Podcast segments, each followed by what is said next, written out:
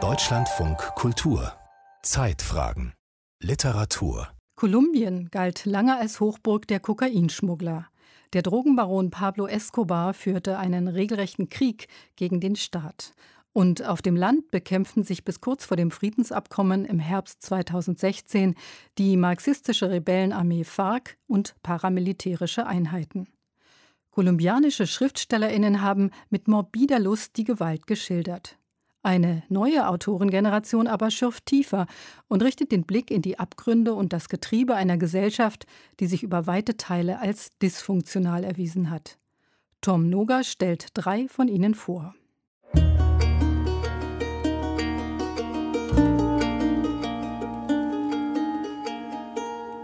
Ich habe lange darüber nachgedacht, was Rosario eigentlich damit beabsichtigte. Ich fragte mich, weshalb zum Teufel sie Emilio mit mir untreu sein wollte. Wenn sie es schon mit den härtesten der Harten war und darüber hinaus wusste, dass Emilios Reaktion über einen bloßen Wutanfall nicht hinausgehen würde, der sich mit ein paar Gramm Koks widerlegte.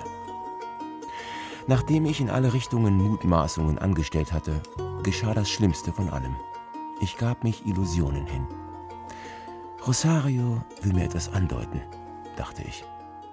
Rosario will etwas mit mir anfangen, kam mir häufig in den Sinn. Rosario ist in mich verliebt, war die endgültige Lüge. Rosario Tijeras ist ein Coming-of-Age-Roman und eine Dreiecksgeschichte über ein schönes, geheimnisvolles Mädchen und zwei junge Männer.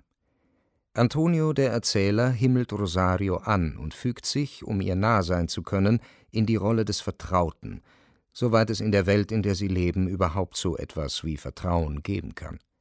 Emilio wäre gerne mehr als ihr Liebhaber und ist nicht einmal das exklusiv, denn da sind noch die Oberharten, wie Antonio sie in einer Mischung aus Furcht und Ehrfurcht nennt.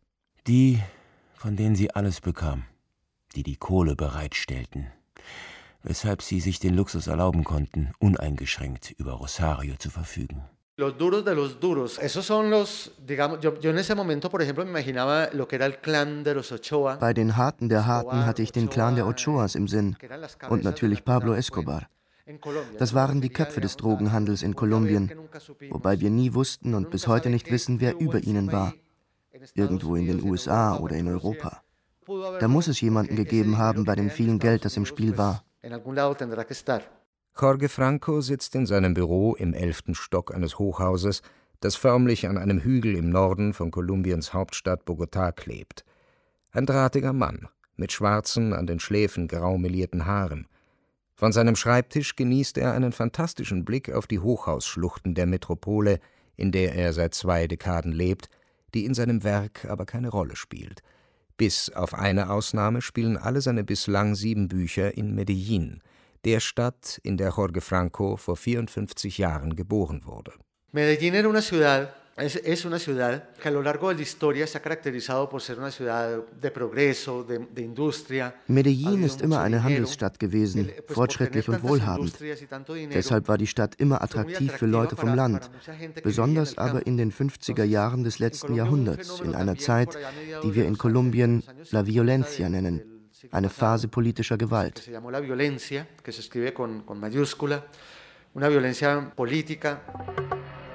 Ausgelöst wurde diese Phase der Gewalt durch den Mord an dem linken Präsidentschaftskandidaten Jorge Eliezer Gaitán im Jahr 1948. In der Folge bekämpften sich die Anhänger der konservativen Partei und die von Gaitans Partido Liberal bis aufs Blut. Diese Auseinandersetzungen zerstörten die Lebensgrundlagen vieler Menschen auf dem Land, die vor den Kämpfen fliehen mussten. Auch die bis heute aktive marxistische Guerilla der FARC ist dadurch entstanden. Eso hizo que mucha gente del campo fuera a vivir a las ciudades Damals flohen viele Menschen in die Städte und mussten dort unter ungünstigen Bedingungen leben. Medellin liegt in einem Tal, die Reichen leben traditionell unten. Also fingen die Flüchtlinge an, die Hänge zu besiedeln. In diesen Siedlungen, den Kommunas, gab es nichts, keine Schulen, keine Straßen oder Wege, keine öffentlichen Dienstleistungen. Als dann in den 70er und 80er Jahren das Medellin-Kartell entstand, brauchten die Drogenbarone einen bewaffneten Arm für Kämpfe gegen andere Kartelle, gegen die Guerilla, später gegen den Staat. Die Leute dafür haben sie in den Comunas rekrutiert. Das waren die Sicarios, die Auftragsmörder. van por esos jóvenes, pues como te decía, estaba ese brazo, ese ejército del, que son los sicarios. Rosario Tijeras kommt aus einer dieser Kommunas. Sie ist bei ihrer Mutter aufgewachsen, vom Vater erfahren wir nichts, und als Jugendliche vergewaltigt worden. Dem Täter hat sie als Vergeltung den Penis abgeschnitten, daher der Nachname, den sie angenommen hat. Tijera heißt auf Deutsch Schere. Rosario ist Drogenkonsumentin, Geliebte der Bosse und eine Sicaria. Ihren Opfern haucht sie einen Kuss auf den Mund, bevor sie deren Leben auslöscht. Sie tun mir leid, erklärte uns Rosario. Ich finde, Sie verdienen wenigstens einen Kuss, bevor Sie abtreten. Wenn sie dir leid tun, warum bringst du sie dann überhaupt um? Weil es an der Zeit ist. Du weißt schon.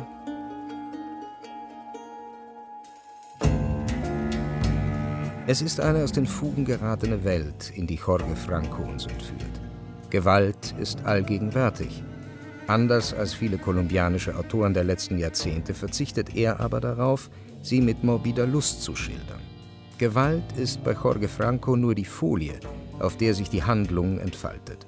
Wie etwas, das immer da ist und deshalb keine große Aufregung wert ist. Damit ist Rosario Tijeras, erschienen bereits 1999, Vorreiter einer neuen Entwicklung in der kolumbianischen Literatur. Autoren wie Evelio Rosero, Juan Gabriel Vázquez und Franco selbst in seinem bislang nur auf Spanisch erhältlichen El Mundo de Afuera richten den Blick nicht nur in die Abgründe des Landes, sondern in das Getriebe einer Gesellschaft, die sich über weite Teile des 20. Jahrhunderts als dysfunktional erwiesen hat.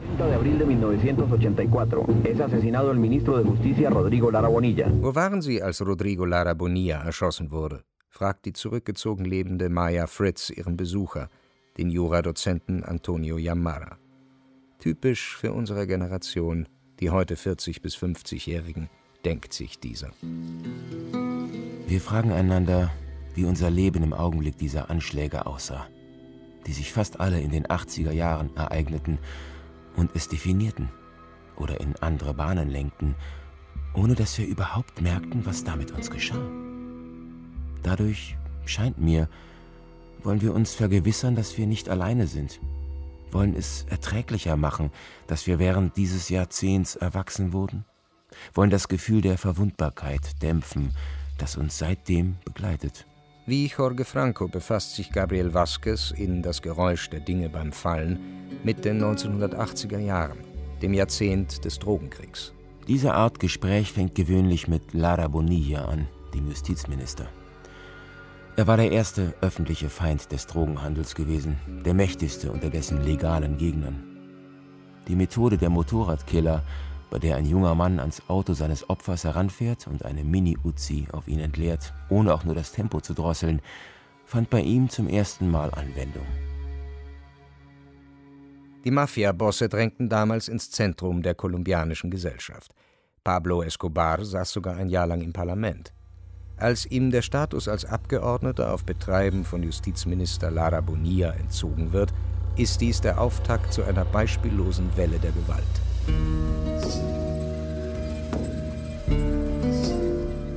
Als Treffpunkt hat Juan Gabriel Vázquez das Café La Manzana in Bogotás Altstadtviertel La Candelaria vorgeschlagen. Er erscheint ganz in Schwarz, in Stiefeln, Jeans, langärmeligem Hemd und einem leichten Regenmantel. Kolumbiens Hauptstadt liegt auf 2600 Höhenmetern und das Wetter schlägt jeden Tag Kapriolen. Auf einen sonnigen Morgen bei strahlend blauem Himmel folgt oft ein wolkiger Vor- und ein kühler, verregneter Nachmittag oder umgekehrt. Vasquez ist Jahrgang 1973. Die Zeit des Drogenkriegs hat er als Jugendlicher erlebt. Das Geräusch der Dinge beim Fallen ist sein vierter und persönlichster Roman. Für das Buch, es ist Ende 2014 in deutscher Übersetzung erschienen, wurde Vasquez mit dem renommierten spanischen Literaturpreis Premio Alfaguara de Novela ausgezeichnet. Yo empecé a, a escribir el libro porque me di cuenta de que sobre los años 80, sobre el narcoterrorismo, ich habe dieses Buch geschrieben, weil über die Jahre des Narkoterrorismus, über Pablo Escobars Krieg gegen den kolumbianischen Staat zwar viel veröffentlicht wurde, aber nur auf Basis dessen, was der Öffentlichkeit bekannt ist. In Büchern und Reportagen finden wir Bilder der ermordeten Politiker, der ermordeten Richter, der von Bomben zerstörten Gebäude. Aber niemand hat sich damit befasst, was jene Jahre im Privatleben der Menschen angerichtet haben. Aus dieser Erkenntnis ist eine Obsession geworden. Ich wollte herausfinden, was damals mit uns passiert ist, moralisch und emotional, welche Spuren diese Zeit hinterlassen hat. Moralmente, emocionalmente, durante esos años? ¿Cuál fue esa huella?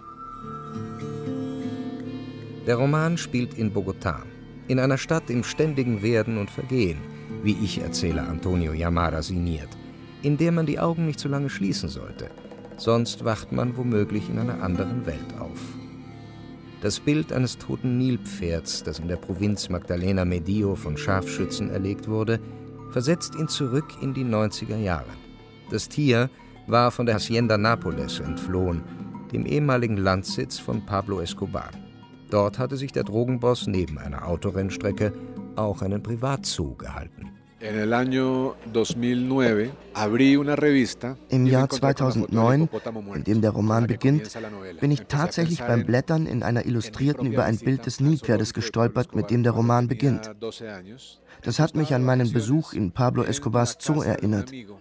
Ich war damals zwölf und in den Ferien zu Besuch bei Freunden im Tal des Rio Magdalena in der Nähe eines Dorfes namens La Dorada. Jemand hatte vorgeschlagen, den Zoo auf der Hacienda Nápoles zu besuchen. Der war ja öffentlich zugänglich, bei freiem Eintritt und damals eine touristische Attraktion. Total verrückt. Ich erinnerte mich an die großen Tiere, die Elefanten und Nilpferde, aber auch an die Figuren von Dinosauriern, die überall herumstanden. Und ich erinnerte mich an die Schuldgefühle, die ich damals hatte, weil es meinen Eltern nicht gefallen hätte, dass ich dorthin gefahren war.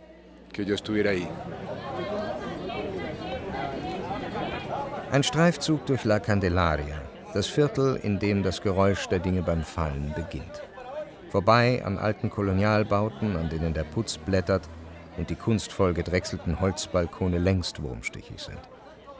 Auf den Straßen verkaufen fliegende Händler Raubkopien, Sonnenbrillen, Uhren, CDs, auch Bücher. Vor dem Café de Película bleibt Juan Gabriel Vázquez stehen. Hier hat er als Jurastudent Vorlesungen und Seminare geschwänzt. Neben dem Café ein Treppenaufgang zum Bilares Aventino. Ein Billardsalon, wie er typisch ist für Bogotá. Im ersten Stock wird das Kö geschwungen, im zweiten Schach gespielt, im dritten befindet sich die Bar. Dort gibt es Kaffee, Wasser, Bier und Aguardiente, billigen Schnaps. Die Besucher sind ausnahmslos männlich und wortkarg. In einem Billardsalon wie diesem lernt er Mitte der 90er Jahre Ricardo Laverde kennen. Wobei kennenlernen ist zu hoch gegriffen. Die beiden Männer haben abseits des Spiels nur wenige Worte miteinander gewechselt. Laverde ist Pilot gewesen hat lange im Gefängnis gesessen und erwartet zu Weihnachten Besuch von seiner Frau, einer US-Amerikanerin, die er seit Jahren nicht mehr gesehen hat. Das ist alles, was Yamada erfährt. Aber er spürt, dass diesen gut 20 Jahre älteren Mann etwas Mysteriöses umgibt. Eines Abends wird Laverde auf offener Straße erschossen. Yamada ist Zeuge des Attentats. Ein Querschläger verwundet ihn. Nach seiner Genesung macht er sich auf, das Geheimnis des Piloten zu ergründen.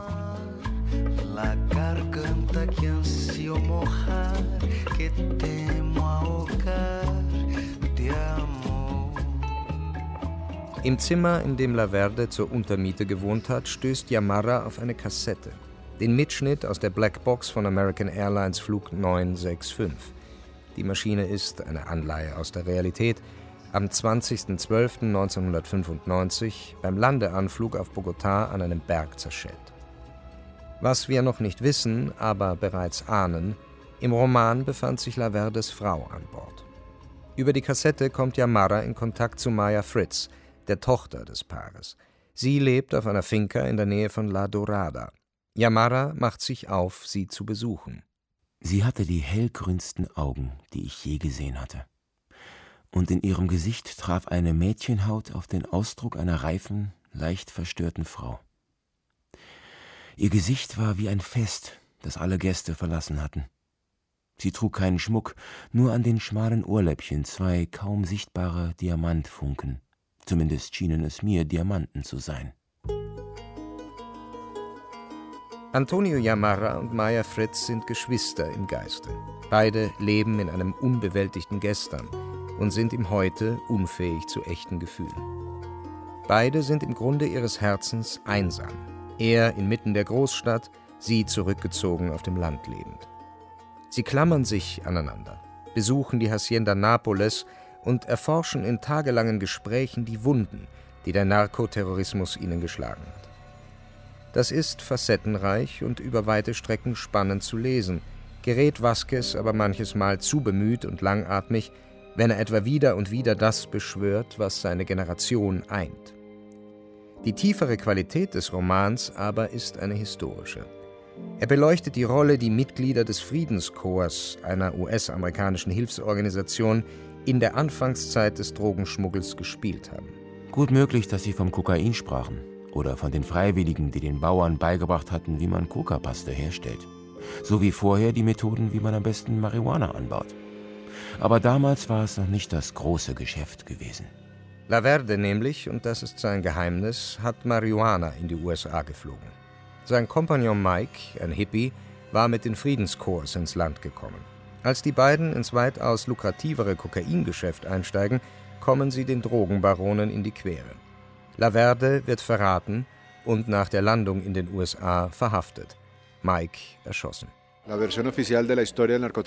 In der offiziellen Geschichte des Drogenschmuggels kommt dieser Aspekt nicht vor. Vielleicht, weil die Friedenskorps eine angesehene Organisation sind und man sie nicht in den Schmutz ziehen will, nur weil ein paar ihrer Mitglieder zur richtigen Zeit aus der gestiegenen Nachfrage nach kolumbianischen Marihuana in den USA Vorteile gezogen haben. Bei meinen Recherchen habe ich nur wenige Hinweise darauf in öffentlich zugänglichen Dokumenten gefunden.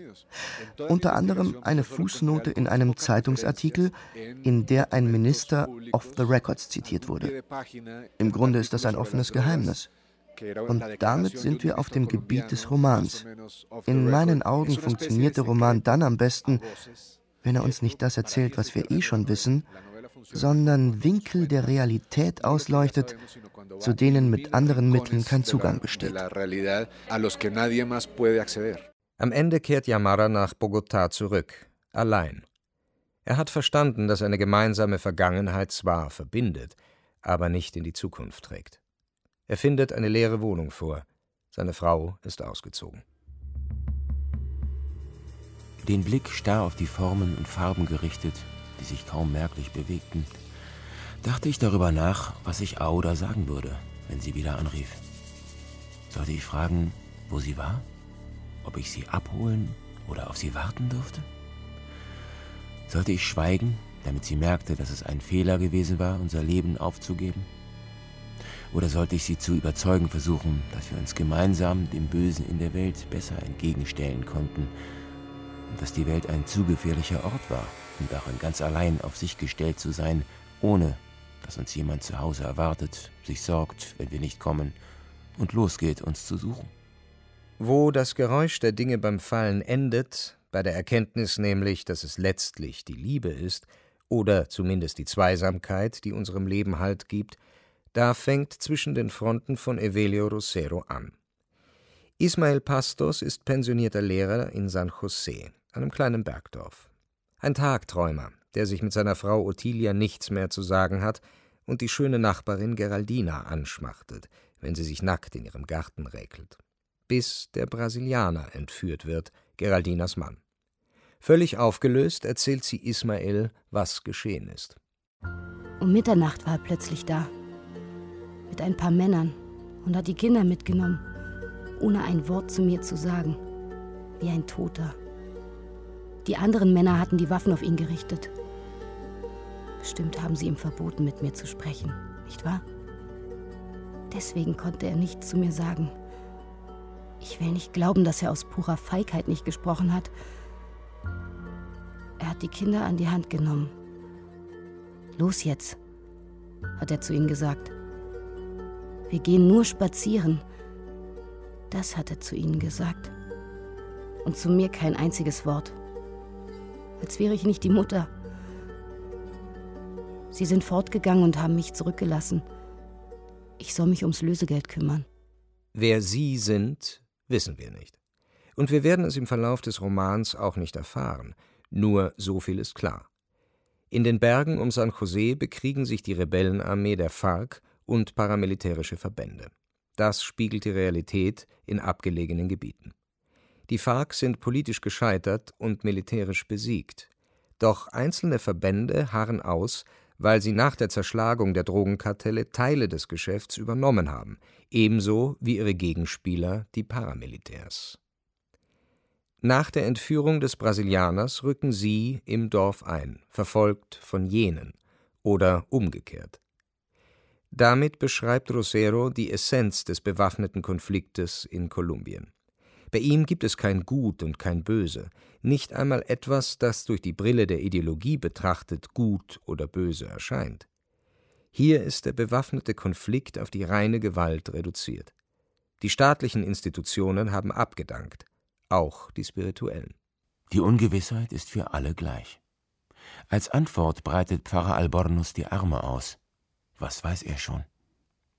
Er spricht zu ihnen wie in seinen Predigten und tut in seiner Situation wahrscheinlich genau das Richtige. Aus Angst davor, falsch interpretiert, von dieser oder jener Armee angeklagt zu werden oder einem Drogenbaron auf den Schlips zu treten, womöglich ist unter den Gläubigen, die ihn umringen, ein Spion, bringt er nur Gestammel hervor. Indem er den Glauben preist, den Himmel anfleht, dieser Bruderkrieg möge an San José vorübergehen, die Vernunft möge siegen. Mir ging es darum, einen bestimmten Teil unserer Realität darzustellen. Und zwar die Hilflosigkeit der Zivilisten im Kreuzfeuer von Armeen, die manchmal gemeinsame Sache machen, wie das kolumbianische Heer mit den Paramilitärs. Das haben ja die vielen Massaker gezeigt. All das wollte ich darstellen am Leben des Lehrers Ismael. Evelio Rosero, Jahrgang 1958. Zwischen den Fronten ist sein zwölfter Roman, der zweite, der in deutscher Übersetzung vorliegt. Wie ein Zombie taumelt Ismael durch eine Welt, die sich mehr und mehr auflöst. Er sucht Ottilia, die in den Wirren spurlos verschwunden ist und nicht mehr auftauchen wird. Ich taste mich von Fassade zu Fassade. Plötzlich bemerke ich es. Das Geschrei ist es. Es ist wie eingefroren. Ich bin nicht allein auf der Straße. Die festen Stimmen kehren zurück. Ich blicke ringsherum. Es sind Stimmen, die sich drehen und verdrehen, weder sehr nah noch sehr fern. Ein Fluss, der überall ist. Auf seiner Suche begegnet er verschiedenen Menschen. Die einen wollen bleiben und werden am Ende des Romans tot sein. Die anderen haben sich zur Flucht entschlossen. Vielleicht kommen sie durch, wenn sie unterwegs ihnen und jenen entgehen. Meisterhaft und fesselnd schildert Rosero den Zusammenbruch jeglicher Ordnung, jeglicher Struktur die totale Desintegration. Jetzt tauchen die Verfolger auf. Die Hintersten haben sich im Laufen zu mir umgedreht. Sie kommen auf mich zu. Haben sie mich entdeckt? Sie durchkämmen, sie suchen, zielen mit ihren Waffen in alle Richtungen, wollen schießen, werden in die Luft schießen oder werden sie auf mich schießen? Und doch gibt es Hoffnung. Denn über diese Gewalt, die Ismael nicht begreift, nicht begreifen kann, weil sie vollkommen sinnlos ist, hat er den Verstand verloren und damit sie und jene die Macht über ihn. Sie oder jene mögen ihn töten, aber ängstigen kann ihn das nicht mehr. Ihren Namen, schreien Sie noch einmal. Was soll ich Ihnen sagen? Meinen Namen? Einen anderen Namen? Ich werde sagen, dass ich Jesus Christus heiße. Ich werde sagen, dass ich Simon Bolivar heiße. Ich werde sagen, dass ich niemand heiße. Ich werde sagen, dass ich keinen Namen habe und wieder lachen. Sie werden denken, dass ich mich über sie lustig mache und schießen. So wird es sein. Ein Hauch von Don Quixote weht durch die letzten Seiten von Evelio Roseros zwischen den Fronten. Der Narr ist am Ende zum Weisen geworden. Im Grunde könnte zwischen den Fronten auch vor 50, 60 Jahren spielen, zu Zeiten von La Violencia, als sich Anhänger der liberalen und der konservativen Partei bekriegten und die FARC entstanden. Und damit die Vorgeschichte sein für Rosario Tijeras, Jorge Francos Roman über die Freunde Antonio und Emilio und ihre Liebe zu einer schönen Auftragsmörderin aus den Kommunas von Medellin, den armen Vierteln, in denen die Flüchtlinge damals gelandet sind. In seinem Büro in Bogotá lächelt Jorge Franco zustimmend. Es ist die Krux Kolumbiens, dass sich die Gewalt, von der das Land immer wieder heimgesucht wird, aus sich selbst speist, sich quasi recycelt. Aber dahinter, sagt Jorge Franco, verbirgt sich eine Lebenswirklichkeit. Und die wollte er mit Rosario Tijeras beleuchten. Yo creo que el hecho, el hecho de haber contado esa novela a través de una historia de amor indem der Roman vordergründig eine Liebesgeschichte erzählt, öffnet er den Blick auf die große kolumbianische Lebenslüge. In diesem Land gibt es große Klassenunterschiede. Und hier ist eine Frau vom Rand der Gesellschaft mit zwei Typen aus der Oberschicht. Das ist die typische Konstellation in unseren Telenovelas. Und die Telenovela ist Ausdruck unserer Kultur. Sie fesselt sehr, sehr viele Menschen. Abends hängt das ganze Land vor dem Fernseher und guckt sich an, wie sich Menschen aus unterschiedlichen Klassen ineinander verlieben. Im wirklichen Leben gibt es das nicht. Also gaukelt man es den Leuten in der Fiktion vor. La gente lo, lo está buscando en la ficción. In Rosario Tijeras ist diese Begegnung eingebettet in einen historischen Kontext. Im Medellin der 80er Jahre sind nicht nur die Drogenbosse unvorstellbar reich geworden, auch der Jugend in den Kommunas, den armen Vierteln, hat der Drogenschmuggel Geld in die Taschen gespült und damit Zugang verschafft zu den Vergnügungstempeln der Oberschicht. Es war im Aquarius, Freitag oder Samstag, den Tagen, an denen wir immer hingingen. Die Diskothek war eine von den vielen Plätzen, an denen sich die trafen, die unten waren und aufzusteigen begannen, und die, die oben waren und sich auf Talfahrt befanden. Sie hatten genug Kohle, um sie da auszugeben, wo wir noch anschreiben ließen. Sie waren risikofreudig, tollkühn, sie verschafften sich Respekt. Sie waren, was wir nicht waren und im Grunde immer sein wollten. Wir sahen ihre Waffen, die im Hosenstitz steckten und die Ausbuchtung vergrößerten, und die tausend Arten, auf die sie männlicher waren als wir. Sie flirteten mit unseren Frauen und führten uns ihre vor. Hemmungslose Frauen, so resolut wie sie selbst, bedingungslos in der Hingabe, scharf, mestizisch, mit Beinen, die vom Erklimmen der zahlreichen Hügel ihrer Viertel straff waren. Gefälliger und weniger nervtötend. Zu ihnen gehörte Rosario.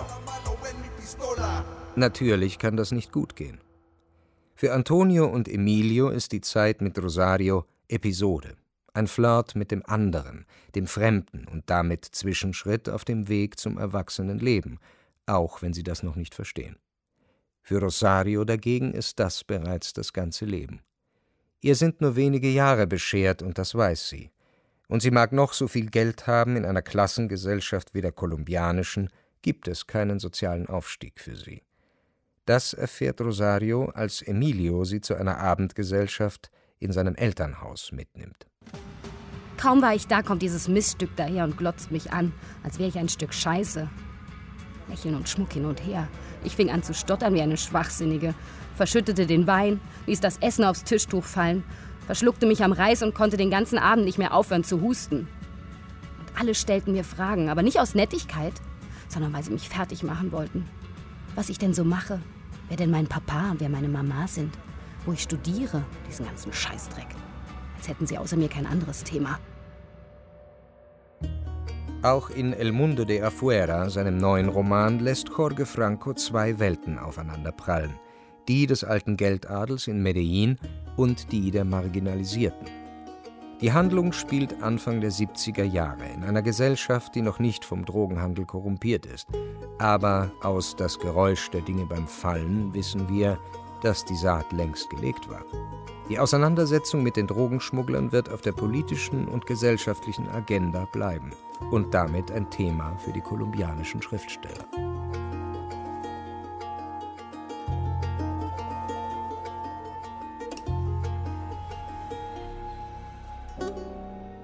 Die Winkel der Realität ausleuchten. Über neuere kolumbianische Literatur hörten Sie die Wiederholung einer Sendung von Tom Noga.